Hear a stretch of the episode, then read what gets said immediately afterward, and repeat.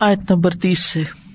وَلَقَدْ نَجَّيْنَا بَنِي إِسْرَائِيلَ مِنَ الْعَذَابِ الْمُهِينَ۔ اور بلا شبہ یقیناً ہم نے بنی اسرائیل کو ذلیل کرنے والے عذاب سے نجات دی۔ العذاب المہین۔ مہین ذلیل و خوار کرنے والا۔ کس چیز کی طرف اشارہ ہے؟ قبط کی قوم کی طرف۔ یعنی قوم قبط یعنی فرونی یعنی ان کو قبطی کہا جاتا ہے، مصری قوم کو، اس دور کی۔ یعنی یہ قبط کی قوم جو تھی، قوم فرعون کہلاتی ہے اور یہ فرعون کے حکم سے بنی اسرائیل کے ساتھ بدسلوکی کرتے تھے۔ کس طرح کے ان کے لڑکوں کو قتل کر دیتے، ان کی عورتوں سے خدمت کا کام لیتے، انہیں خاص اپنے لیے غلام بنا لیتے اور ان کی طاقت سے بڑھ کر مشقت والے کام ان سے کرواتے تھے۔ فرعون نے ان پہ یہ ذمہ داری ڈالی ہوئی تھی کہ وہ دو شہروں فیسوم اور رامسیس کی تعمیر کے لیے روزانہ اینٹیں تیار کر کے دیں۔ اور یہ اینٹیں پختہ مٹیریل اور ان کے ذرات کے ساتھ تیار کی جاتی تھی اور ان پہ یہ ذمہ داری ڈالی گئی تھی کہ وہ مٹیریل وہ چن کے لائیں، ڈھونڈ کے لائیں اور پھر اس کو ملائیں مکس کریں اور پھر اس سے تعمیر کے سامان تیار کریں۔ اور اتنا ان سے کام لیتے تھے کہ ان کو آرام کا کوئی وقت نہیں دیتے تھے۔ سخت قسم کی مشقت کا کام لیتے تھے۔ اسی مشقت کو العذاب المحین کہا گیا ہے، جس میں غلامی تو تھی ہی، لیکن اس کے ساتھ ساتھ ذلت عام سلوک اور سخت مشقت بھی تھی۔ صورت القصص میں بھی آتا ہے، ان نہ فراؤن اعلی فل ارد وجا اللہ شیا ان یستد افتا افتم من ہم ان نہ کان من المفسدین۔ بے شک فرعون نے زمین میں سرکشی کی اور اس کے رہنے والوں کو کئی گروہ بنا دیا، جن میں سے ایک گروہ کو وہ نہایت کمزور کر رہا تھا یعنی بنی اسرائیل کو۔ ان کے ساتھ ڈسکریمنیشن ہو رہی تھی، ان کے بیٹوں کو بری طرح ذبح کرتا اور ان کی عورتوں کو زندہ رہنے دیتا۔ بلا شبہ وہ فساد کرنے والوں میں سے تھا۔ یہ اس کے ٹریڈس تھے۔ اور بنی اسرائیل بری طرح اس کی غلامی میں پس رہے تھے۔ تو اللہ سبحان تعالیٰ نے بنی اسرائیل پر انعام کیا۔ اور کیا انعام تھا وہ؟ لقد نجینا بنی اسرائیل من العذاب المحین اب سوال یہ پیدا ہوتا ہے کہ یہاں بنی اسرائیل کی نجات کا ذکر کیوں کیا گیا ہے؟ اس کا کیا مقصد ہے؟ اس میں اس بات کی طرف اشارہ ہے کہ جو لوگ محمد صلی اللہ علیہ وسلم پر ایمان لائے ہیں، اللہ تعالیٰ ان کو مشرقوں کے عذاب سے نجات دے گا۔ یعنی ایک طرح سے تسلی دی جا رہی ہے۔ جیسا کہ اللہ تعالیٰ نے موسی علیہ السلام کے پیروکاروں کو فرعون کے عذاب سے نجات دی تھی۔ یعنی آج مسلمان کمزور ہیں، پس رہے ہیں، مکہ والے ان کو ستا رہے ہیں۔ اگر ابتدائی دور کی سیرت رسول صلی اللہ علیہ وسلم کو آپ سامنے لائیں، تاریخ کو سامنے لائیں تو آپ کو معلوم ہے، ہر طرح سے ٹارچر کیا جا رہا تھا ابتدائی دور کے مسلمانوں کو۔ تو ان کو تسلی دی جا رہی ہے کہ جس طرح ہم نے بنی اسرائیل کو نجات دی تھی، فرعون جیسے سرکش ظالم سے، اسی طرح تمہیں بھی نجات ملے گی۔ فرعون کی سرکشی اور شر جس طرح عالم من المصرفین تھا، تو مکہ میں اس کی مثال ابو جہل تھا۔ کیونکہ ابو جہل کو کیا کہا جاتا ہے؟ فرعون و حاضل اما وہ اس امت کا فرعون تھا۔ تو بہرحال اللہ سبحان و تعالیٰ نے ان کی دعا قبول کی رب نقش فن الزاب انا مومنون تو بہت سے لوگ جو تھے، ان میں سے مسلمان بھی ہوئے اور پھر اللہ تعالیٰ نے ہجرت کا دروازہ کھولا اور پھر ان کو زمین میں اقتدار دیا اور مکہ فتح ہو گیا اور آخر کار غلبہ جو تھا وہ اہل ایمان کو ملا۔ فرعون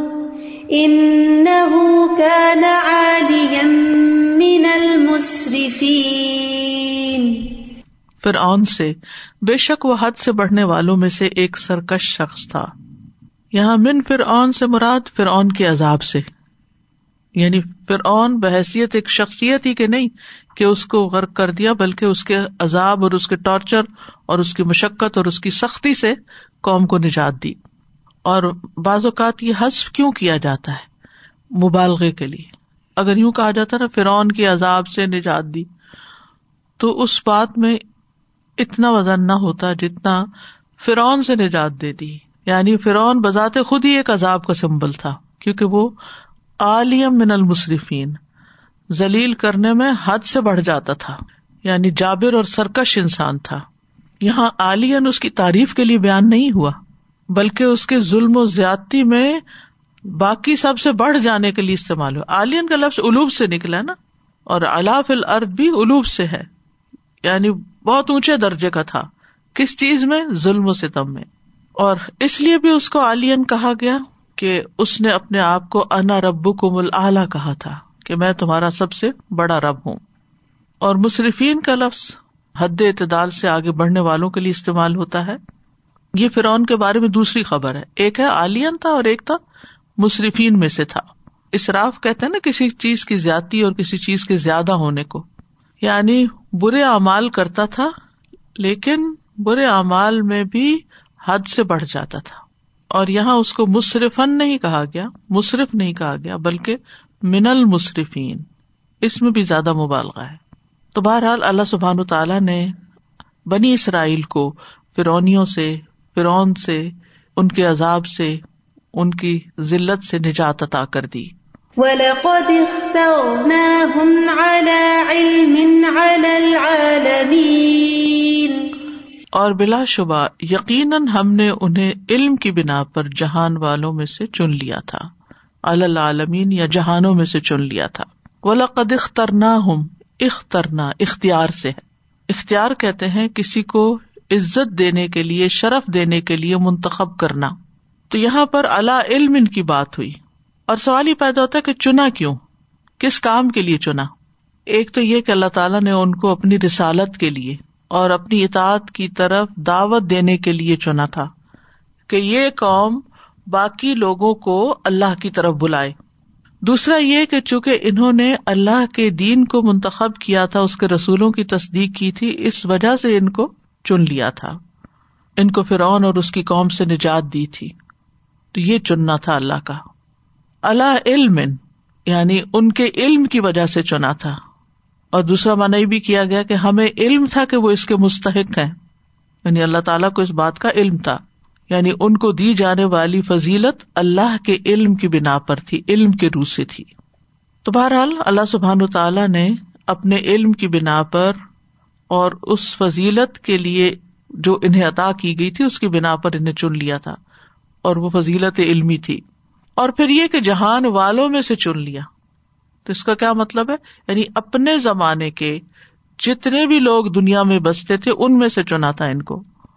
اور صرف اس دور تک کے لیے نہیں تھا، ان کا چناؤ رہا باقی جب تک کہ محمد صلی اللہ علیہ وسلم نہیں آگے پھر آپ کی امت کو اللہ نے چن لیا۔ کن تم خیر امت ان اخرجت لناس و کدال کا جا اللہ کم امت امتن وسطن تکون شہدا الناس۔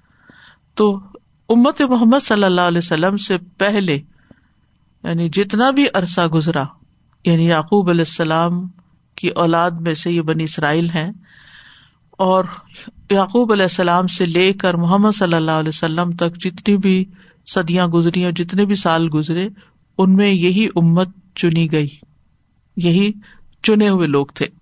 اللہ تعالی نے ان کو دنیا کی رہنمائی کے لیے چن لیا تھا۔ اور پھر ان پر وہ احسان کیے جو کسی اور پر نہیں کیے۔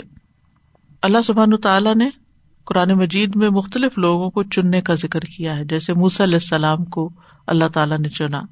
صورت اللہ میں آتا ہے کالا یا موسا ان نصطفی تو کا الناس۔ اے موسا میں نے تجھے تمام لوگوں پر منتخب کر لیا، چن لیا کہ تم ان کی رہنمائی کا کام کرو۔ حضرت مریم کے بارے میں اللہ تعالیٰ فرماتے ہیں وصطفیٰ کی اللہ نسا العالمین۔ اللہ نے تجھے جہان والی سب عورتوں پر چن لیا۔ یعنی اپنے زمانے کی عورتوں میں وہ چنی گئی تھی۔ لیکن بعد میں ہم دیکھتے ہیں کہ حضرت خدیجہ جو ہے وہ ان سے افضل ہے اسی طرح حضرت آسیہ، فرعون کی بیوی، آسیہ بنت مزاحم، وہ بھی ان سے افضل ہے یا ان کے مساوی ہیں۔ یعنی جب علماء کیٹیگرائزیشن کرتے ہیں کہ سب سے افضل کون ہے، اور پھر حضرت فاطمہ کو جنتی عورتوں کی سردار کہا گیا۔ اور حضرت عائشہ کی فضیلت کے بارے میں آتا ہے کہ تمام خواتین پر ان کو ایسی فضیلت حاصل ہے جس طرح فرید کو تمام کھانوں پر حاصل ہوتی ہے۔ تو بہرحال وہ ان میں سے ٹاپ پر ہیں۔ اور اصل بات یہ ہے کہ اللہ جس کو چاہے چنے اور اللہ ہی کو علم ہوتا ہے کہ کون چنے جانے کے لائق ہے۔ اللہ علم۔ اور جب اللہ سبحان تعالیٰ نے تمام انسانوں کے دلوں کو پرکھا تو اس میں سب سے بہترین دل محمد صلی اللہ علیہ وسلم کا پایا۔ تو اللہ نے ان کو اپنے کام کے لیے چن لیا اور پھر اس کے بعد ان کے صحابہ کے دلوں کو سب سے بہترین پایا۔ تو ان کو ان کا ساتھی بنا دیا۔ اور پھر ہر دور میں لوگ چنے جاتے رہے ہیں۔ تو یہ چناؤ جو ہے نا، یہ ظاہری شکل و صورت کی بنا پہ نہیں ہوتا کہ کس کا قد کتنا ہے، کس کا مال کتنا ہے۔ یا کس کے پاس دنیاوی اعتبار سے کیا کیا کیپیبلٹیز ہیں، یہ دیکھا جاتا ہے کہ اس کا واقعی دل کیسا ہے۔ کیونکہ نبی صلی اللہ علیہ وسلم کا چناؤ ان کے دل کی بنا پر ہوا تھا۔ اگرچہ ان کی باقی بھی ظاہری شخصیت بھی اور اخلاق اور ہر چیز ہی بہت بہترین تھی، قبیلہ نصب نام، سب کچھ، لیکن جو بنیادی وجہ بنی وہ ان کے دل کا بہترین ہونا ہے۔ تو یہ چناؤ جو ہے اللہ سبحان تعالیٰ کا اپنا فیصلہ ہوتا ہے۔ تو یہاں اللہ سبحان تعالیٰ اس چناؤ کا خاص طور پر بنی اسرائیل پر انعام کا ذکر کرتے ہیں۔ اب یہ آیت کیوں یہاں پر لائی گئی؟ اس کا بھی مقصد وہی ہے کہ اے امت محمد صلی اللہ علیہ وسلم، جو لوگ اس دور میں ایمان لائے ہوئے تھے، کہ اللہ نے جیسے بنی اسرائیل کو چن لیا تھا، ظلم و ستم سے نجات دی تھی، اللہ نے تمہیں بھی چن لیا ہے۔ ایک مشکل وقت ہے تم پر، لیکن یہ بھی گزر جائے گا۔ یعنی جب کوئی انسان چنا جاتا ہے تو یہ نہیں کہ وہ پھولوں کی سیج پہ بٹھا دیا جاتا ہے۔ وہ جب اللہ پر ایمان لاتا ہے، اللہ کے دین کے لیے کام کرتا ہے، تو اس کی زندگی میں ہرڈل آتی ہیں، مشکلات آتی ہیں۔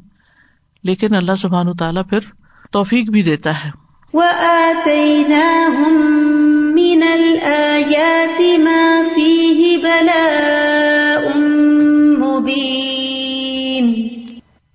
اور ہم نے انہیں وہ نشانیاں دی جن میں واضح آزمائش تھی۔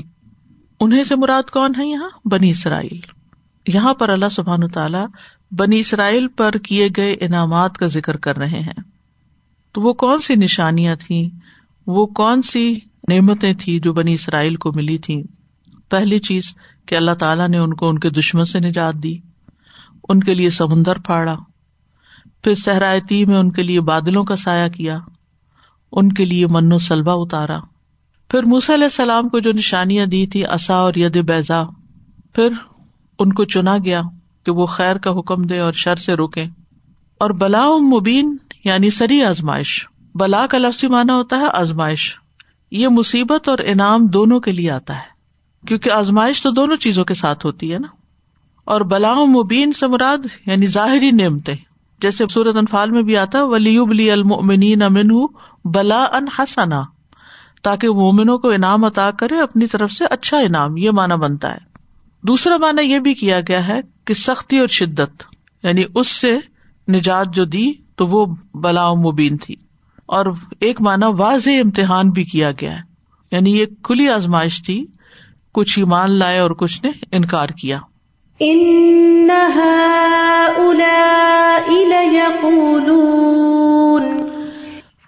بے شک یہ لوگ یقیناً کہتے ہیں ہا الا سے مراد کو فار مکہ ہے۔ مس علیہ السلام کی قوم کے بعد مشرقین کا بیان ہے۔ جو عقائد مشرقین مکہ کے تھے، اب اس کے بارے میں ذکر کیا جا رہا ہے۔ فرعون کی جو قوم تھی اور مشکین مکہ، ان دونوں کے جو واقعات تھے یا حالات تھے، ان میں بہت سی مماثلت تھی، جس کی وجہ سے یہاں ان کا خاص ذکر کیا گیا۔ اور جیسے کہ پہلے میں نے ارض کیا کہ ہا الا اشارہ جو ہے یہ مشرقین کی طرف ہے، اور الا کی بجائے ہا الا جو قرار دیا گیا اسم اشارہ قریب، تو یہ اس وجہ سے ہے کہ اللہ سبحان تعالیٰ کی نظر میں ان کا مقام بڑا نہیں بلکہ چھوٹا ہے۔ جہاں عظمت کے لیے کسی کی بات کرنی ہوتی ہے تو چاہے وہ قریب ہو، تو اس کو وہ کے لفظ سے مخاطب کیا جاتا ہے۔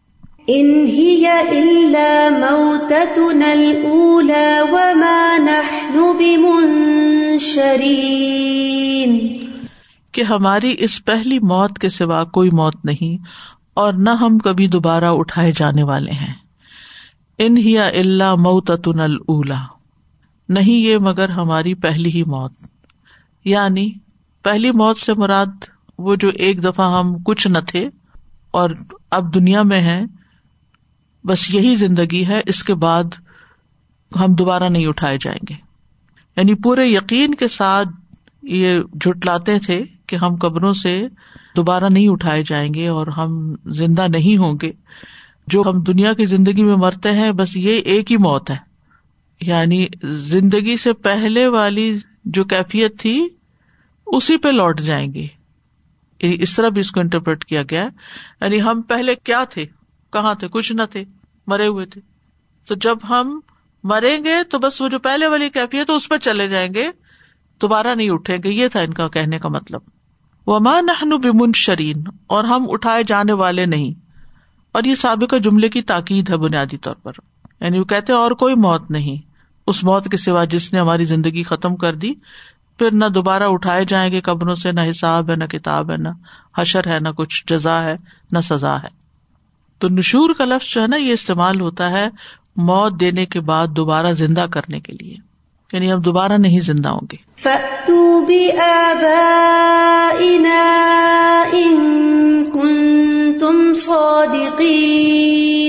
تو ہمارے باپ دادا کو لے آؤ اگر تم سچے ہو۔ یعنی یہاں پر ایک طرح سے وہ اللہ سبحان تعالیٰ کی شان میں گستاخی کر رہے ہیں چیلنج کر رہے ہیں۔ اگر آپ اپنی بات میں سچے ہیں تو ہمارے باپ دادا جو قبروں میں پڑے ہوئے ہیں، ان کو آپ اٹھا کے دکھائے ہمیں۔ تو یہ ایک جاہل لوگوں کا مطالبہ تھا۔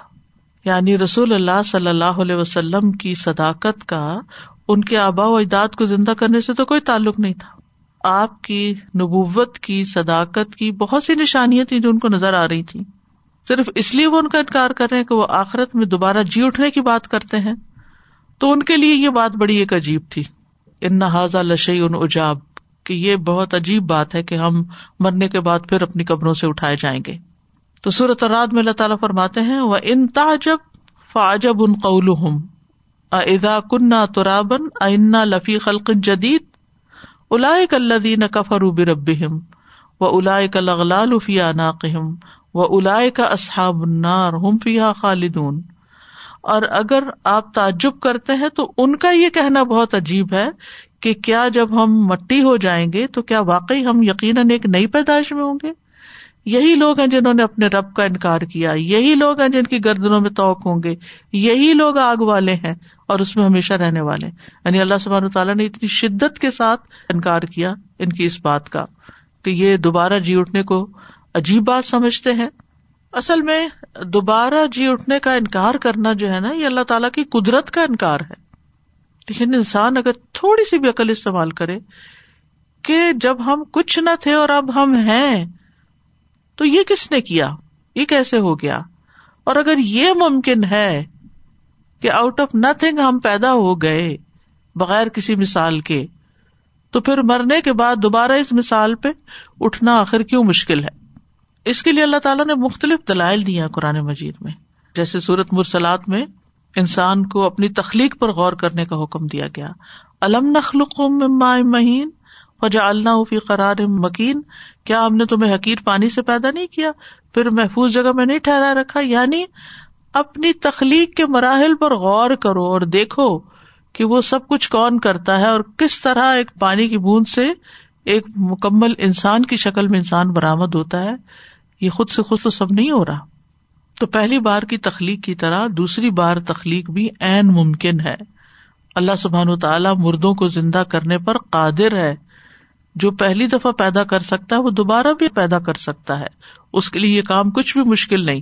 جیسا کہ سورت لقمان میں آتا ہے، ما خلق کم بلا باسکم اللہ کا نفس واحدہ ان اللہ سمیع بصیر، تم سب کو پیدا کرنا اور دوبارہ زندہ کر کے اٹھا دینا ایسا ہی ہے جیسے ایک نفس کو پیدا کرنا۔ اللہ تعالیٰ بلا شبہ سب کچھ سننے والا اور دیکھنے والا ہے۔ اور پھر یہ کہ دوبارہ اکٹھا کرنا اللہ تعالیٰ کے لیے بہت آسان ہے۔ سورت قاف میں آتا ہے، انا نہ و نمیت و علین المسیر یوم تشق الرد انہم سرا ان کا حشر نہ یسیر۔ یقیناً ہم ہی زندہ کرتے ہیں، ہم ہی مارتے ہیں، ہماری طرف لوٹ کر آنا ہے۔ جس دن زمین ان سے پھٹے گی، اس حال میں وہ تیز دوڑنے والے ہوں گے۔ یہ ایسا اکٹھا کرنا ہے جو ہمارے لیے نہایت آسان ہے۔ کائنات کی مختلف نشانیوں کے ذریعے اللہ تعالیٰ نے ان کو یہ بات سمجھائی کہ دوبارہ اٹھو گے تم۔ جیسے بارش کا برسنا اور زمین سے پودوں کا نکلنا، سورت خاف میں بھی اور دیگر صورتوں میں بھی اس کے دلائل دیے گئے ہیں کہ مردہ زمین کس طرح زندہ ہو جاتی ہے۔ کزال کا نشور دوبارہ اٹھنا بھی ایسے ہی ہوگا اور دوبارہ اٹھنے کا مقصد کیا ہے؟ اللہ تعالیٰ کیوں اٹھائیں گے سب کو؟ تاکہ جزا سزا دی جا سکے اور اچھے برے کرنے والوں کو، اس دنیا میں عمل کرنے والوں کو ان کے کیے کا نتیجہ ملے، ان کے سامنے ان کا انجام آئے۔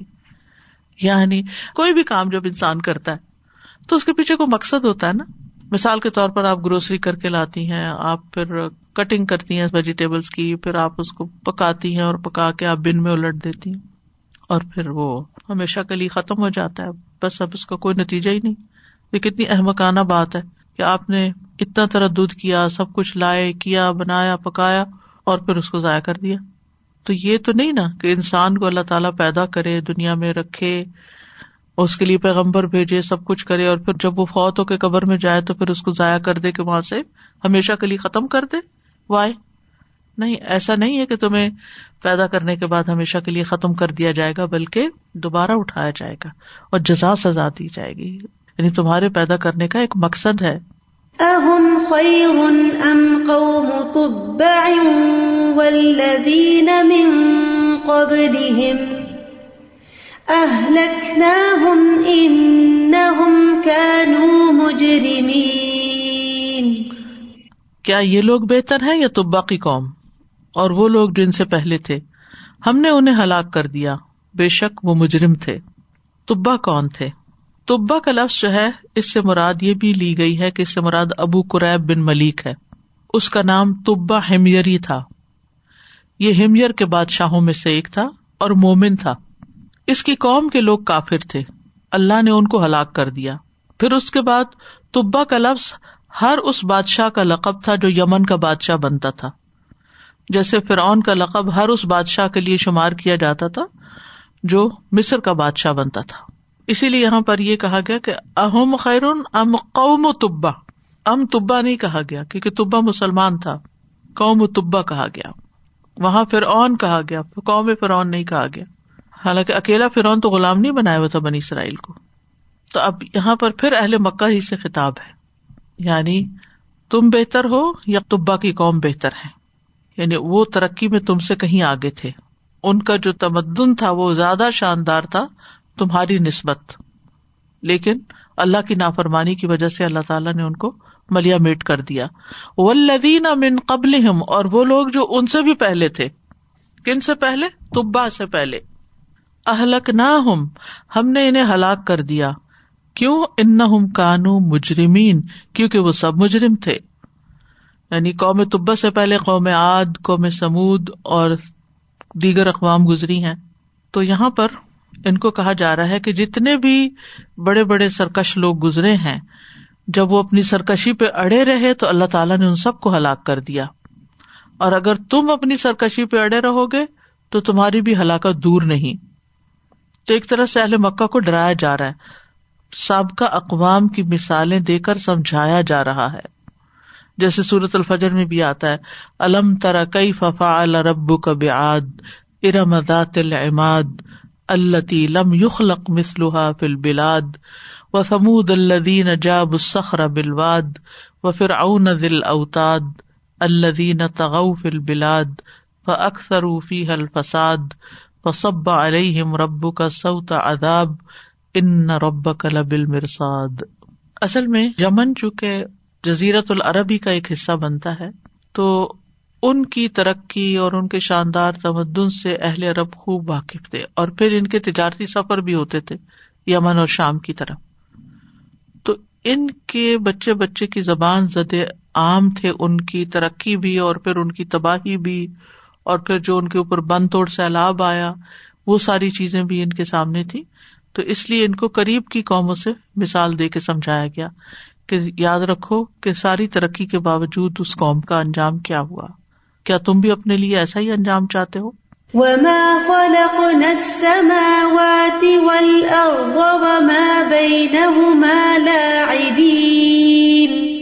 اور ہم نے آسمانوں اور زمین کو اور جو کچھ ان کے درمیان ہے کھیلتے ہوئے نہیں بنایا۔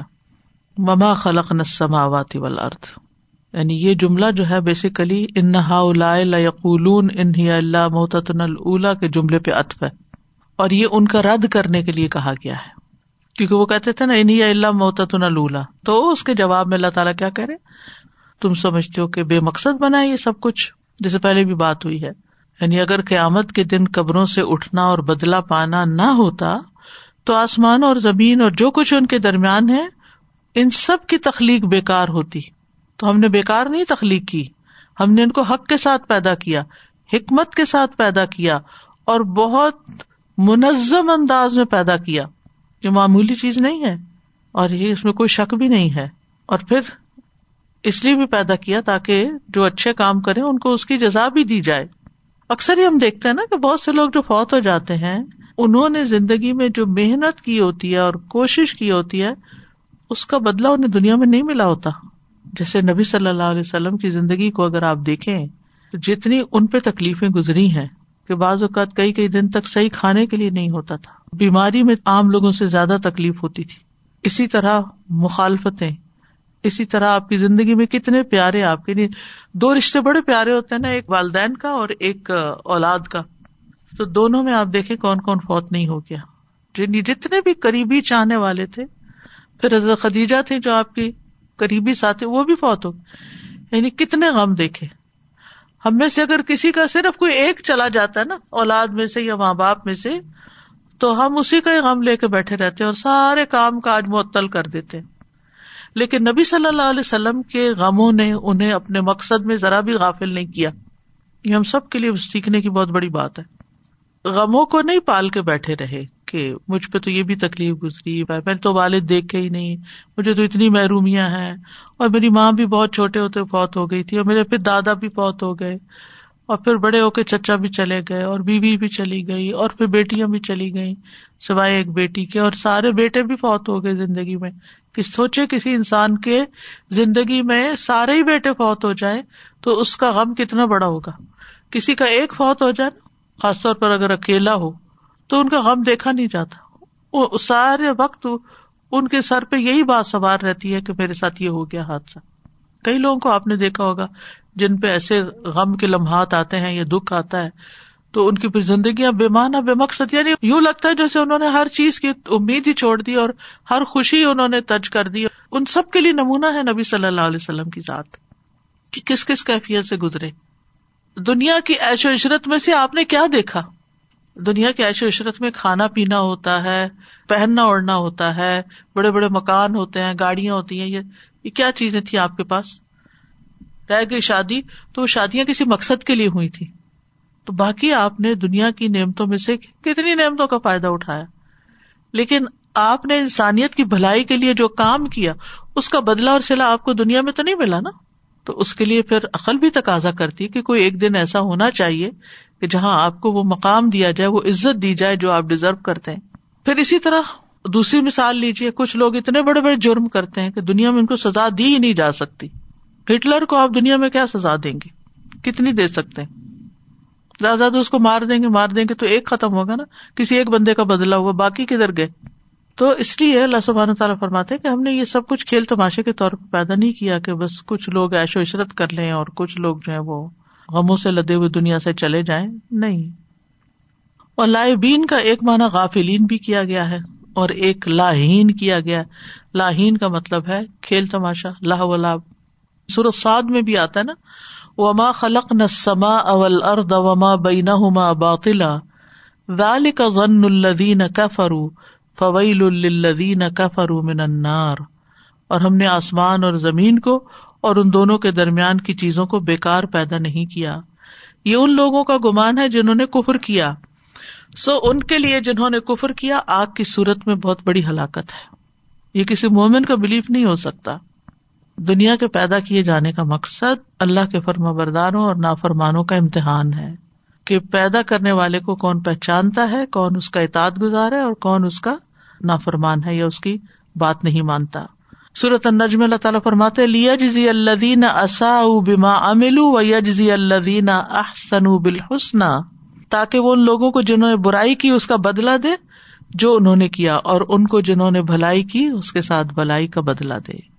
ما خلقناهما إلا بالحق ولكن ولكن أكثرهم لا يعلمون.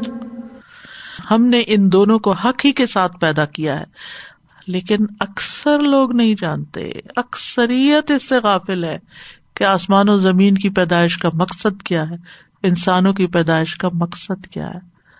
اکثر عالمون یہ اللہ تعالیٰ بتا رہے ہیں۔ اور یہ کتنی بڑی حقیقت ہے جو ہم اپنی آنکھوں سے بھی دیکھتے ہیں۔ اور کتنے خوش قسمت ہے وہ لوگ جو اس مقصد کو سمجھ جائیں۔ تو اللہ نے آسمان و زمین کو اس لیے پیدا کیا کہ حق کو ثابت کیا جائے۔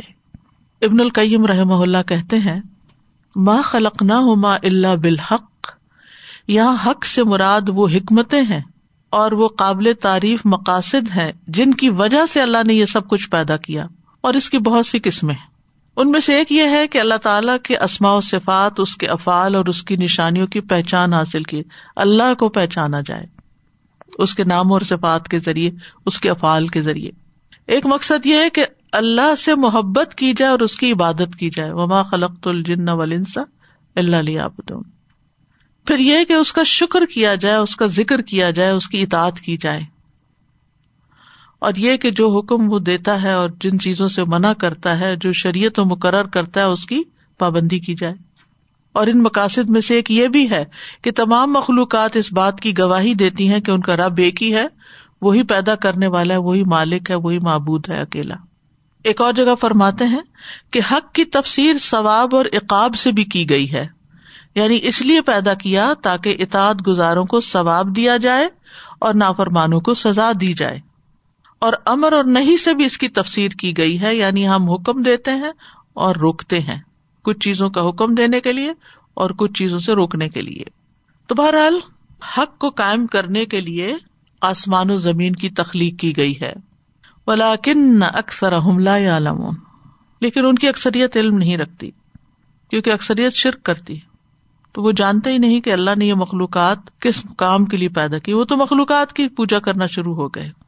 اور اکثریت نہیں جانتی کہ اللہ تعالیٰ کس بات سے خوش ہوتا ہے اور کس بات سے ناراض ہوتا ہے۔ اور کس بات پہ ان کو سزا ملے گی اور کس بات پر ان کو جزا ملے گی۔ بہت سے لوگوں کو تو یہ بھی نہیں پتا۔ سورت روم میں آتا ہے اب علم یا تفک کا روفی انفسم ما خلق اللہ السماوات والارض وما بینہما الا بالحق و اجل مسمى وان كثيرا من الناس بلقاء ربهم لكافرون۔ اور کیا انہوں نے اپنے دلوں میں غور نہیں کیا؟ کہ اللہ نے آسمانوں اور زمین کو اور جو ان کے درمیان ہے، اسے حق کے ساتھ پیدا کیا، اور ایک مقرر وقت تک کے لیے پیدا کیا۔ بے شک بہت سے لوگ یقیناً اپنے رب سے ملنے کے ہی منکر ہیں۔ اس بات کا سخت انکار کرتے ہیں کہ دوبارہ اٹھیں گے اور رب کے سامنے جا کر کھڑے بھی ہوں گے ایک دن۔ تو بہرحال خلاصہ یہ ہے کہ زمین و آسمان کی تخلیق جو ہے ایک مقصد کے تحت ہوئی ہے، کیونکہ ہر چیز کا ایک مقصد ہوتا ہے۔ یعنی اگر آپ غور و فکر کرنا شروع کر دیں کائنات میں، تو کوئی ایک چیز بھی ایسی نہیں آپ کو ملے گی کہ جس کی زندگی کا، جس کے وجود کا کوئی مقصد نہ ہو اور وہ بےکار یا لایانی ہو کہ اس کے ہونے یا نہ ہونے سے کوئی فرق نہیں پڑتا۔ اب دیکھیے کہ جس طرح لوگوں نے زمین میں فساد پھیلایا اور مختلف اسپیشیز کا خاتمہ ہوا اور پھر ایکو سسٹم جس طرح ڈسٹرب ہوا، تو جن چیزوں کو ہم بالکل، جن کیڑوں مکوڑوں کو بےکار سمجھتے تھے اور یہ نہ بھی ہو تو خیر ہے، اس سے اب ان کو سمجھ آ گئی کہ نہیں، وہ بھی کسی کام کے لیے پیدا ہوئے تھے۔ لیکن اگر ایک مچھر کسی کام کے لیے پیدا ہوا ہے، تو پھر انسان کی زندگی کا کوئی مقصد نہ ہو۔ یہ تو بڑی حیرت کی بات ہے۔ اور اگر کسی کی تخلیق با مقصد ہے تو انجام بھی با مقصد ہے، اس کا بھی مقصد ہے۔ دنیا کا جو موجودہ مرحلہ ہے، ہمارا، ہم سب کا امتحان کا مرحلہ ہے۔ اور جو اگلا مرحلہ ہے، وہ انجام کا ہے۔ یعنی دنیا اللہ نے اس لیے نہیں بنائی کہ انسان اپنی خواہشات کی اور اپنی حبث کی تسکین کے لیے حلال حرام کی پرواہ نہ کرے اور پھر اچانک یوں ہی سب کچھ ختم ہو جائے۔ نہیں۔ اف حسب تم ان ما خلق نہ کم ابسن ان کو ملئی نہ لاتر جاؤن فتح اللہ الملک الحق لا الہ اللہ رب الرشل کریم کیا تم نے یہ سمجھ لیا کہ ہم نے تمہیں بےکار بے مقصد پیدا کیا ہے اور یہ کہ تم ہماری طرف لوٹائے نہیں جاؤ گے؟ بہت بلند ہے اللہ۔ اس سے کوئی بےکار کام کرے؟ بہت بلند ہے اللہ جو سچا بادشاہ ہے۔ اس کے سوا کوئی معبود نہیں، عزت والے عرش کا رب ہے۔ اس لیے اس نے کوئی بھی کام بے مقصد اور بےکار نہیں کیا۔ اس نے جو کچھ بنایا، وہ سوچ سمجھ کے بنایا۔ اور پھر ایک وقت ہوگا کہ وہ ان کو ختم کرے گا اور پھر ان میں سے ہر ایک کو اس کے کیے کی جزا ملے گی۔ تو بامانی کائنات بے معنی انجام پہ ختم نہیں ہو سکتی۔ یہ سب کچھ باطل اور ابس نہیں ہے۔ دنیا میں ہم دیکھتے ہیں کہ انصاف نہیں ملتا لوگوں کو۔ ایک اچھا کرنے والا بعض اوقات مارا جاتا ہے اور ایک برا کرنے والا دندناتا پھرتا ہے۔ لوگ لوگوں کو ایکسپلائٹ کرتے ہیں، ان کے ریسورسز کو ایکسپلائٹ کرتے ہیں۔ ان کو کوئی پوچھ نہیں سکتا، ان کو چھیڑ نہیں سکتا، ان کو کچھ کہہ نہیں سکتا۔ اگر اس وقت آپ کمپیرزن کریں نا کہ ایک افریقن کانٹینٹ کو دیکھیں کہ ان کے ریسورسز کو جس طرح ایکسپلائٹ کیا جا رہا ہے اور ان کے ہیومن ریسورس کو جس طرح ذلیل کیا جا رہا ہے اور جو کچھ وہ گاتے ہیں اور جو کچھ وہ پوزیس کرتے ہیں، وہ سارا ان سے نکال کے، کھینچ کے، سمیٹ کے کس کی عیاشی کے لیے استعمال کیا جا رہا ہے؟ تو یہ سب کچھ ایسے ہی ختم نہیں ہو جائے گا کہ جیسے کوئی ایک ڈرامہ ختم ہوتا ہے۔ وقتی طور پر کچھ کیریکٹر آتے ہیں اور پھر اسٹیج سے پردہ آف ہو جاتا ہے اور پھر سارے کے سارے واپس اپنی حقیقت کو پہنچ جاتے ہیں۔ اللہ سبحان تعالیٰ نے انسان کو نہ صرف ہی مقصد دیا بلکہ اس مقصد کی یاد دہانی کے لیے امبیا اور رسول بھی بھیجے کتابیں بھیجی اور پھر ان کو اپنے پاس حاضری کا یقین بھی دلایا۔ تو اس لیے انسان کو سوچ سمجھ کی زندگی بسر کرنی چاہیے۔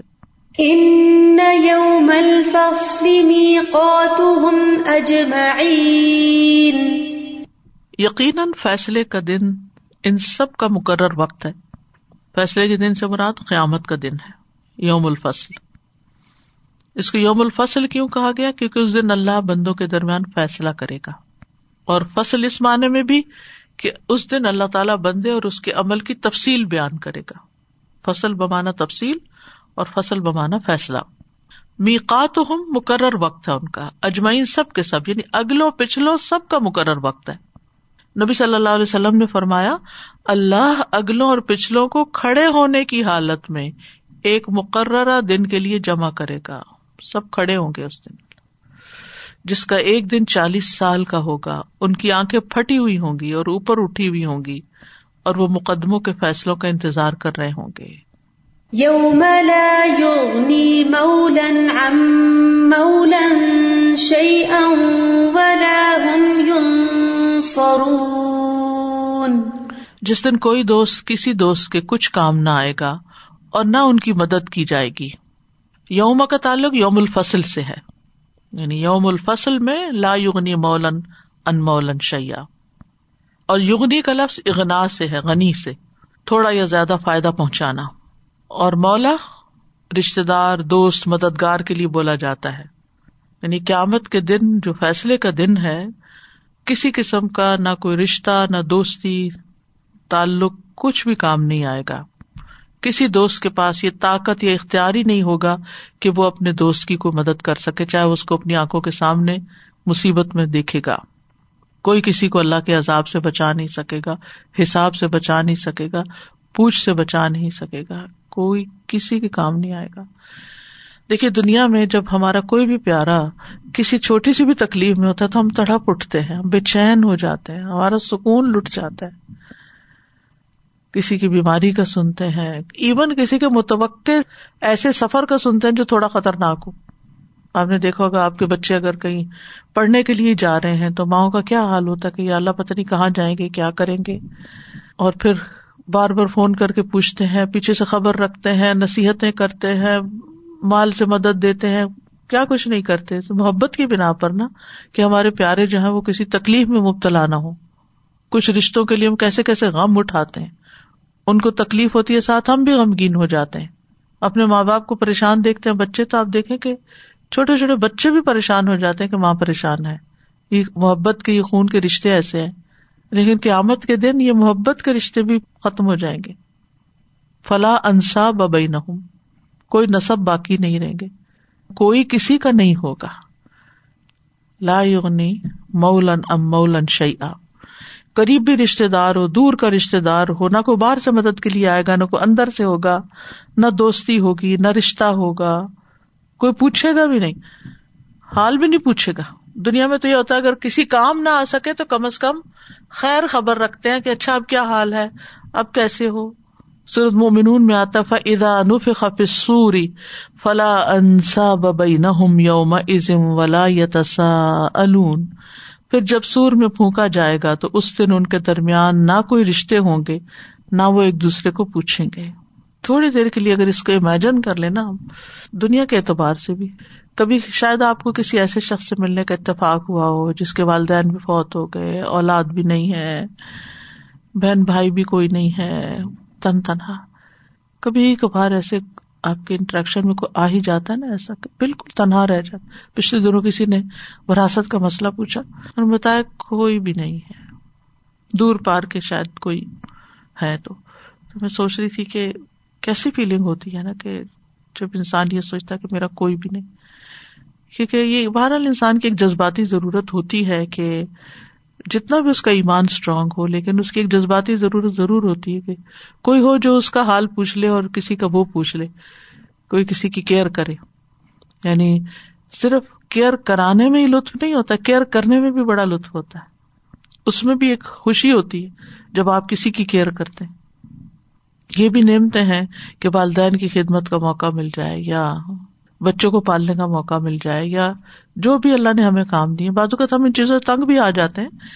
انسان کمزور ہے، لیکن حقیقت یہ ہے کہ اگر یہ کام ہی نہ ہو اور اگر یہ رشتے ہی نہ ہو تو ہم کہاں کھڑے ہوں؟ وہ دن ایسا دن ہے، بے خیر دن جس میں انسان تنہا ہو جائے گا۔ یہ جو لونلینس اور یہ جو تنہائی ہے، یہ بذات خود ایک بہت پریشانی کی چیز ہے۔ قرآن مجید میں آتا سورت المارج میں، ولا یس الحمیم ان حمیما یو بسر کوئی دلی دوست کسی دوسرے دلی دوست کو پوچھے گا بھی نہیں، حالانکہ وہ انہیں دکھائے جا رہے ہوں گے، وہ سامنے نظر آ رہے ہوں گے۔ اجنبی اجنبی۔ کبھی آپ کا اپنا کوئی بالکل اجنبی بن جائے نا نہ چھوٹی موٹی ناراضگی ہو جائے تو بالکل بول چال بند ہو جائے، تو کیسی تکلیف ہوتی ہے؟ وہاں اجنبی ہو جائیں گے۔ اللہ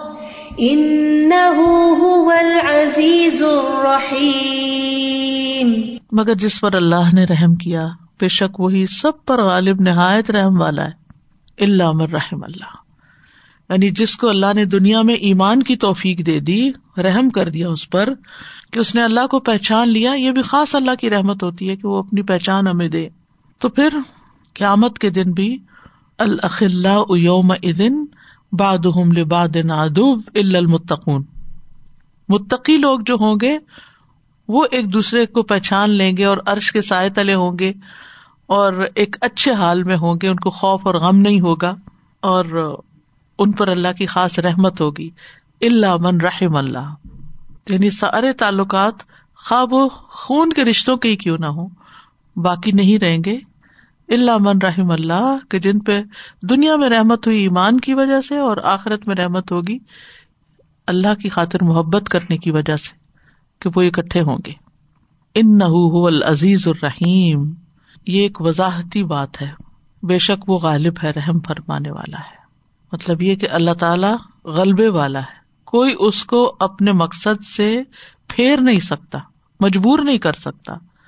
وہ جس پہ چاہتا ہے رحمت فرماتا ہے۔ جنت کے بارے میں آتا ہے نا، اللہ تعالیٰ فرماتے ان کی رحمتی ارحم بی کی من اشاؤ۔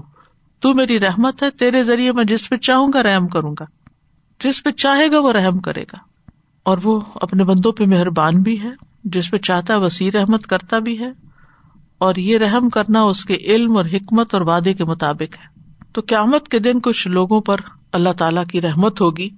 کیونکہ قیامت کے دن کے لیے اللہ نے نائنٹی نائن رحمتیں رکھی ہوئی ہیں۔ ایک رحمت دنیا میں، سو حصے نا اللہ کی رحمت کے۔ اور اللہ کی رحمت کے ساتھ ہی ہم جنت میں جا سکیں گے۔ جب تک اللہ کا فضل اور رحمت نہیں ہوگی تو کوئی جنت میں بھی نہیں جا سکتا۔ اور جہنم سے جو نکالے جائیں گے، وہ بھی اللہ کی رحمت کی بنا پر ہی نکالے جائیں گے۔ تو وہ کون سے کام ہے جن کی بنا پہ اللہ کی رحمت آتی ہے؟ سب سے پہلے تو اللہ اور اس کے رسول کی اطاعت۔ و عطی اللہ و رسول لا اللہ کم ترحمون۔ پھر ہے قرآن کی پیروی۔ وہ کتاب ان انزل نہ مبارک ان پت طب و تقول اللہ کم ترحمون۔ پھر نماز پڑھنا۔ وہ عقیم الصلاۃ و آت الزکات و عطی الرسول اللہ اللہ کم ترحمون۔ نبی صلی اللہ علیہ وسلم نے فرمایا، جب تم میں سے کوئی نماز کے لیے کھڑا ہوتا ہے تو رحمت الہی اس کی طرف متوجہ ہو جاتی ہے۔ پھر جو زمین والوں پہ رحم کرتا ہے، اللہ تعالیٰ اس پہ رحم فرماتا ہے۔ یعنی دوسرے انسانوں کے ساتھ رحم کرنا۔ اللہ کی رحمت پانے کی دعا بھی کرنی چاہیے۔ ربنا آمنا فخر لنا ورحمنا انت خیر الراحمین۔ اور پھر رب فر ورحم و انت خیر الراحمین۔ اللہ انی اسلو کا بن فضل کا و رحمت کا و ان لائم لکھا اللہ انتا پھر پریشانی کے وقت کی جو دعا ہے، یا حیو یا قیوم برحمت کا سغیز اللہ کی رحمت کو پکارنا چاہیے۔ اللہ تعالیٰ رحمت فرمائے۔ یعنی اللہ کی رحمت کی دعا کرنی چاہیے۔ تو بہرحال ان آیات سے یہ پتہ چلتا ہے کہ اللہ تعالیٰ کو زمین میں تکبر کرنا پسند نہیں، جیسے فرعون نے تکبر کیا۔ اور تکبر ہر چیز میں حد سے بڑھ جانا ہے۔ یعنی بڑا بن کے دکھانا، بڑا بننا، سرکش ہو جانا۔ پھر یہ کہ اللہ سبحان تعالیٰ بندوں کو خوشحالی اور مصیبت کے ساتھ آزماتا ہے۔ اور پھر یہ کہ قیامت کا دن جو ہے وہ بدلے کا دن ہے۔ اللہ تعالیٰ جو کچھ پیدا کرتا ہے، جو کچھ وہ عطا کرتا ہے، اور جو کچھ وہ دیتا ہے، اور جو کچھ وہ روکتا ہے، یہ سب حکمت پر مبنی ہے۔ قیامت کا دن حقیقی دن ہے اور قیامت کے دن کوئی دوستی رشتے داری، کام نہ آئے گی۔ اللہ تعالیٰ ہمیں بہترین طریقے سے سمجھنے کی توفیق دے۔